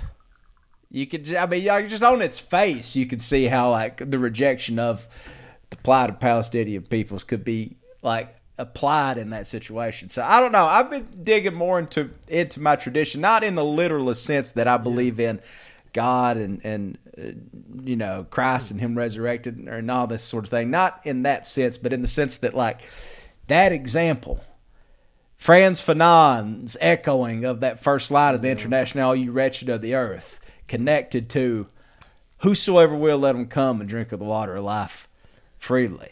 You know. I I feel like I have fully fused the two traditions in it because you can look at Marxism, in fact, as very similar to early Christianity.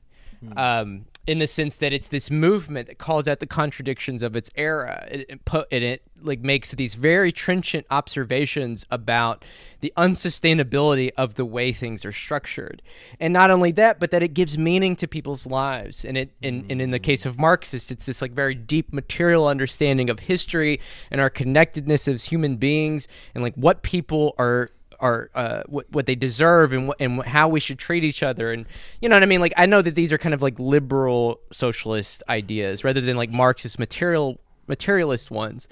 But if you do a side by side comparison with Christianity as a social movement then I think that there is a lot of comparisons there.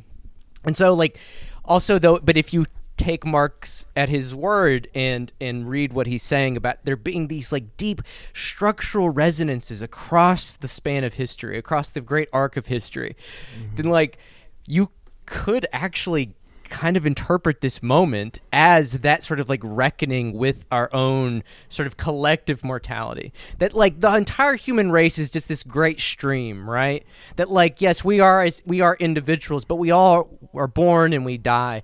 It's like coming up for air for a brief time and then we just go back down and in this mm. great stream of life and we're all just trying to like impose our will on it and like make it better and improve it for people further on down the road. Mm. And if that is the case, then like okay, maybe maybe Bibi as himself is not the antichrist. But mm. like maybe the West is Yeah. as like a collective Maybe the Antichrist isn't one person, not but one yeah, exactly. person. It's a Well, I collective mean, the entity. scripture teaches that too. There's been many antichrists that have come. You know what I Yes. mean? Yeah. Mm-hmm. And that like and and if that's the case, then it weirdly does prove the entire Christian eschatology correct in its own weird way, but it also in this sort of like dialectical way proves the Marxist ex- eschatology correct. And like you have these weird resonances where they like sort of, you know, resound off of each other and like make you feel like you are this like and again, I know I realize how like self-aggrandizing and like epic this sounds and, and, and absurd this sounds like but the like ultimate battle between Right. good and evil. But Right. it really is Yes. though. It really is. It really yes, is though. well that's the thing we're back in the 19th century it is an epic battle between good and evil like we as if regardless of whether we want to or want to be there or not we're back in the 19th century this era of like these great grand epic battles and narratives about humanity and like how they play out um, and it's also interesting, by the way, that the 19th century was this very fertile period for trying to understand the historical Jesus. It's like that's when the biography of the historical Jesus actually emerged. Was the 19th century, uh, the like the late 18th and 19th centuries, and so um, it feels very much like we're back in what Hobsbawm called like the age of revolutions. Like we're it's it's it's kind of come full circle. So it's again, I I hate to like you know get into my like anti materialist antichrist shit but it's uh something that i i have also you can't help it you can't help but like dive into that well when like you're steeped in it your entire life. Uh, oh, also, too, I don't know if this is related or relevant, but um, I don't know, man. We've been using the word like apocalypse a lot, and you know, we're just talking about the Antichrist. And I want to be clear too that um, uh, the term apocalypse too, in the root of the word in the Latin, it doesn't mean the end of the world. It means a revealing or an uncovering of the truth. You know. Yeah. So um, again, the dialectics, man, against the contradictions revealing themselves, right, and the fetters are breaking. You know, it's collapsing under its own weight. Um, apocalypse doesn't mean the end of the world, although the world is right now ending for Palestinians in Gaza and the West Bank, but and a lot of people throughout the world, but especially um, in Palestine right now. But um, do- doesn't also mean that out of this moment, again, you know, this kind of breaking down of this consensus that Israel has a right to exist, which means that Israel has the right to do anything that they want with the sanction of the United States.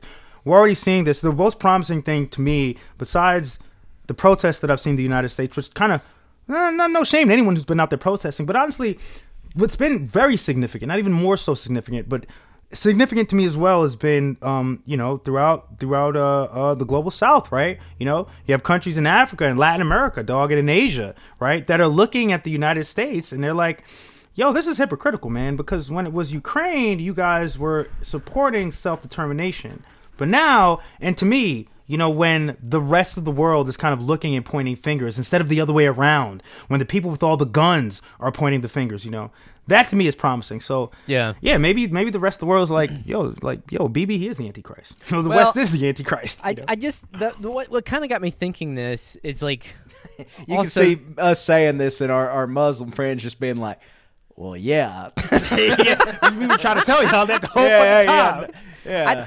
that- I think just fell off the turnip truck yesterday. to to kind of like recenter this, put this back in kind of like materialist terms. If you understand fascism and the growth of fascism to be a development of failed uh, c- communism, of, of, of the fail of the failure of communist movements, of the failure of a utopia to materialize, which was definitely in the case in Germany. They came this close to revolution in the early 1920s, and then it all came unraveled. You get the Weimar Republic, and then you get the Nazis. If you interpret like in in in many ways, that's also the kind of trajectory of fascism in Italy as well. Something that like arises from the like discarded husk uh, or the conquered husk of of the communist movements and the failure to of a utopia to materialize. You can also apply that same critique to the state of Israel itself. That you have these like great Jewish like militants and socialists trying to build this better world and this better, safer uh, community and like world project, and it fa- and it fails to materialize. And instead, what you get, the flip side of it, at the other end of it, what comes out the other end is this like mangled, snarling, bloodthirsty, just like monster. And it's like you know I mean? It- rising up out of Yeah. the fucking like plasma of their it- lo- yes. like lost fucking Yeah. dash dreams. You know and what I mean? yes, exactly, and it, that's what it aims to do worldwide. It aims to conquer all of your dreams. It aims to it aims to make that all a foregone conclusion, and ensure that it's not going to be socialism. It is in fact barbarism, and I think that that's you know that's the to you know again without making it too grandiose. Like that's basically what's on the That's table. the good versus evil dialectic, man. That's the good versus Like, evil dialectic. I mean, right? we have to we have to say good versus evil because we're talking about people that are using the fucking lie that babies are beheaded, babies are in ovens, that Gazans are committing mass rape. Not even Hamas, but Gazans are committing mass rape. Yeah, yeah. We're talking about people that are peddling lies about the death of children, right? To murder children. That's you know what the- I'm saying? Like that's another evil. thing. that's evil, dog. Yeah, you're, that's another thing. Like people ask you to denounce Hamas. It's like, well, Israel doesn't distinguish between Hamas and Gazans. So, like, why? What is Why the the point? f- Why, I mean, why are you not asking even why us should I, from but our ivory tower? You know? yeah, exactly, exactly. yeah. Um, God, man. I All right, just wanna well- say, I really hate Amy Schumer. I fucking bro. Listen, man. I'm not. I hate I'm to say hate something that anybody, especially after that. But my God, man, Listen, I would say something that might be. I'm not gonna say because I'll make people mad. But I, yeah, man, her and Sarah Silverman, all these people that are like, oh, I'm the one. Yeah, man. Uh, yeah, man. These, these people are demonic. That's that's all I'm gonna say. They're demonic. yeah. They're evil people. I. The thing is, is like they're so self-obsessed. They're narcissists, right? Like, so they have to like make this entirely about them, and uh, and that is another card that we, fortunately, I guess, have socialists have up our sleeves. Is like you would you would hope, yes, that like as individuals, we do not like make this all about us. Like I feel like I've saw some very wacky ex- examples of people making it like like that one professor, I think it was like a Columbia who was like crying in front of that like Yeah. group of crowd of people. Like, oh my god, Like whining, dude, bruh. Listen, and then and then gets on social media and was like, "That was me out there, and I was crying." Oh, I like, yeah, nigga, we know, we know it was you. yeah, see like, you out there with the bitch assness.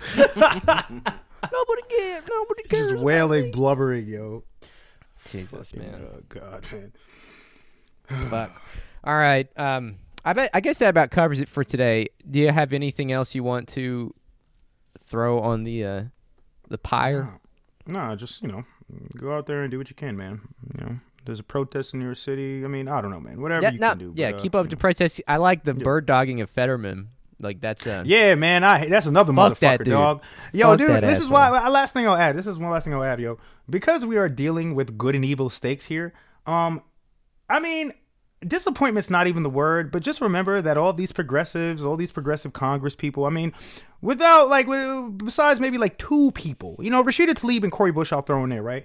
Um, you can't trust these motherfuckers, man, because the minute that shit gets real, they will hang you out to dry. And Fetterman, uh, that fucking brute, is an exact example. So fuck that guy too. Yeah.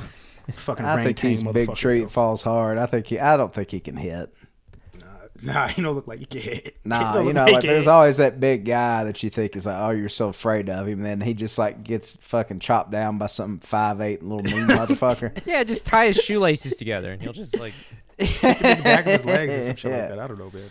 Yeah, but yeah, to his knees. I love that shit, and I think that we should do more of it. Um, personally, because I've done it uh, one time in my life in a spectacularly grandiose fashion, and it was one of the most satisfying experiences of my life. And so I have to recommend everybody do the same. Go harass your congressperson. yeah, it feels great. Yeah, at least feels very cathartic. And don't even do it by yourself. Do it with a group of people, because again, that is that's the good shit. Hell yeah, hell yeah. I'm gonna call Hal Rogers' office today, and I'm gonna have some choice words for them. I was about to. Hank Johnson is uh, is my guy. Hank Johnson's uh, actually. I think Hank Johnson is a supporter of Palestinian self determination. I'd have to double check, but no, that's Cynthia McKinney.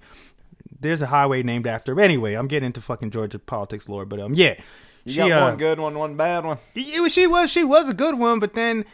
She like they named a highway after her, and then she lost her fucking mind. She got kind of crazy. Mm, yo. She yeah, got a little that bit does go to your head. yeah, That happens. You should never have anything named after you until you're dead.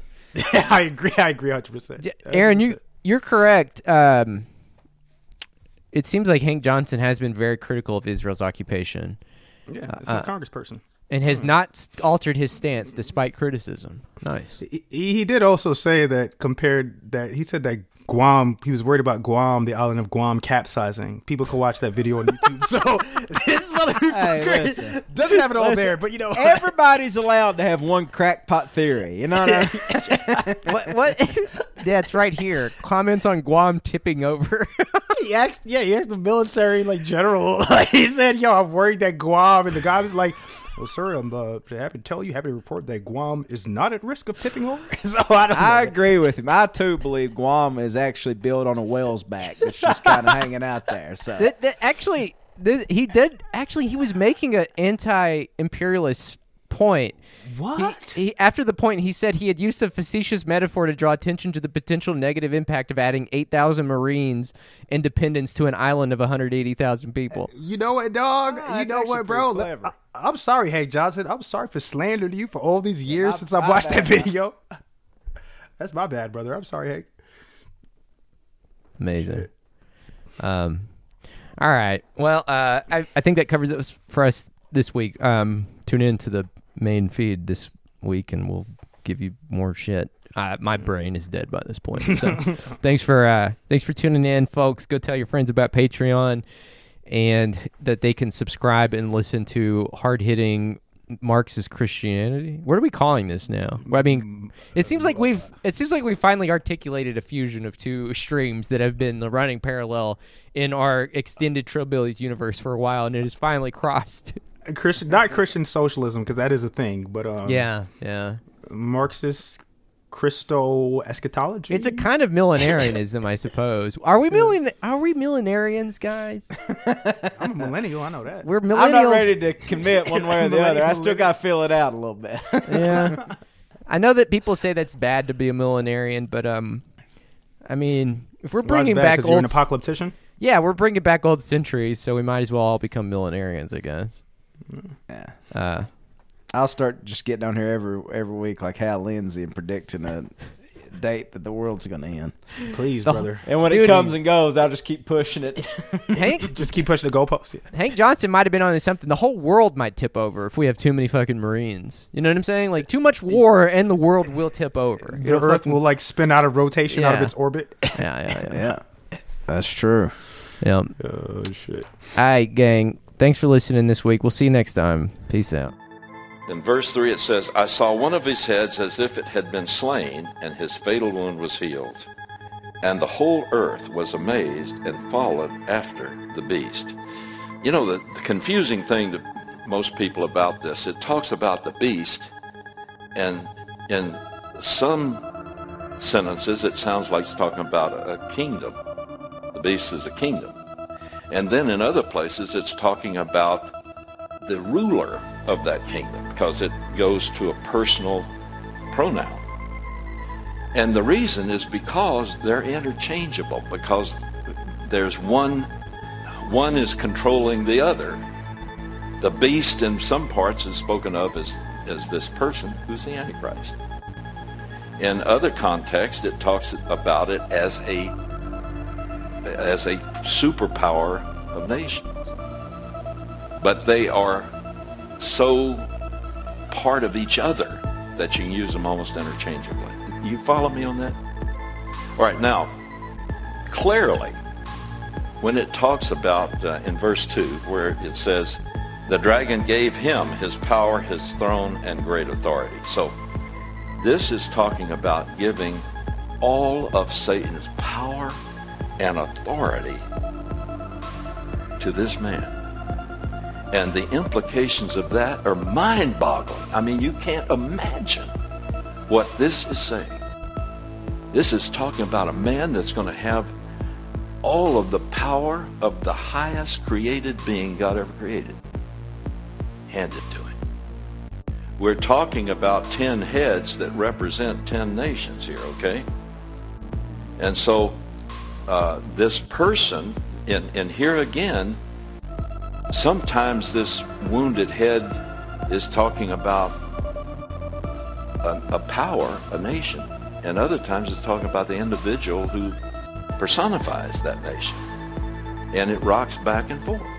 And he says, And I saw one of his heads as if it had been slain, and his fatal wound was healed. And the whole earth was amazed and followed after the beast. They worshiped the dragon because he gave his authority to the beast, and they worshiped the beast, saying, Who is like the beast? All right, now, does it uh, make you a little frightened to know that we are very close to having a world of Satan worshippers? Because that's what it's saying here. Now, they're not aware they're worshiping Satan because Satan is inside this man. But the man is totally animated and empowered by Satan. And there's complete deception. And they worship this person. In verse 5, there was given to him a mouth speaking arrogant words and blasphemies. An authority to act for 42 months was given to him. And he opened his mouth in blasphemies against God to blaspheme his name and his tabernacle. That is, or I mean by that, those who dwell in heaven. Now, why would he do that? Why would he find it necessary to take his valuable airtime to blaspheme God and those who dwell in heaven? Well, because he has to explain where you and I vanished to. The world's going to wonder what happened. All these people disappeared. And he's going to come in with an ex- explanation. He's going to blaspheme God. He's going to blaspheme us. We're in heaven. Well, let's read on. And it was also given to him to make war with the saints and overcome them, and authority over every tribe and people and tongue and nation was given to him. You see, God allowed the only world superpowers there's ever been here since the flood. And the first one was Babylon, second Media Persia, third Greece, fourth Rome phase one, and this is Rome phase two because it's going to be a resurrected form of Rome. See, there are not five superpowers here that God allows out of the Gentile world, only four. But the fourth one is in two phases. And the fourth one is the only one that is not conquered. You see, Babylon was conquered by Media Persia. Media Persia was conquered by the Greek Macedonians, Alexander the Great. The Greek Empire was conquered by Rome. But Rome was never conquered. It fell apart from its own decadence from within. But it continued to exist in mystery form. Its spiritual moorings continued to exist. And it's out of that spiritual form that's called the Whore of Babylon that it will emerge again. The important thing I want you to see is this is the first of all of those world superpowers that actually does in fact control every person on the earth. Before it was in God's in, in God's authority and view, they controlled everything that was worth controlling. They were the superpower of the world, even though Babylon didn't control China. But in God's in God's view, Babylon was a superpower. Okay. When interpreters of this passage tried to uh, tried to apply it to the world of their day, there's no way they could see how that could be. They said this must not be literal. It was because that the incredible technology of our day didn't exist. But today it does exist. And what we see is an irresistible force moving the economy more and more to a centralization under one unit.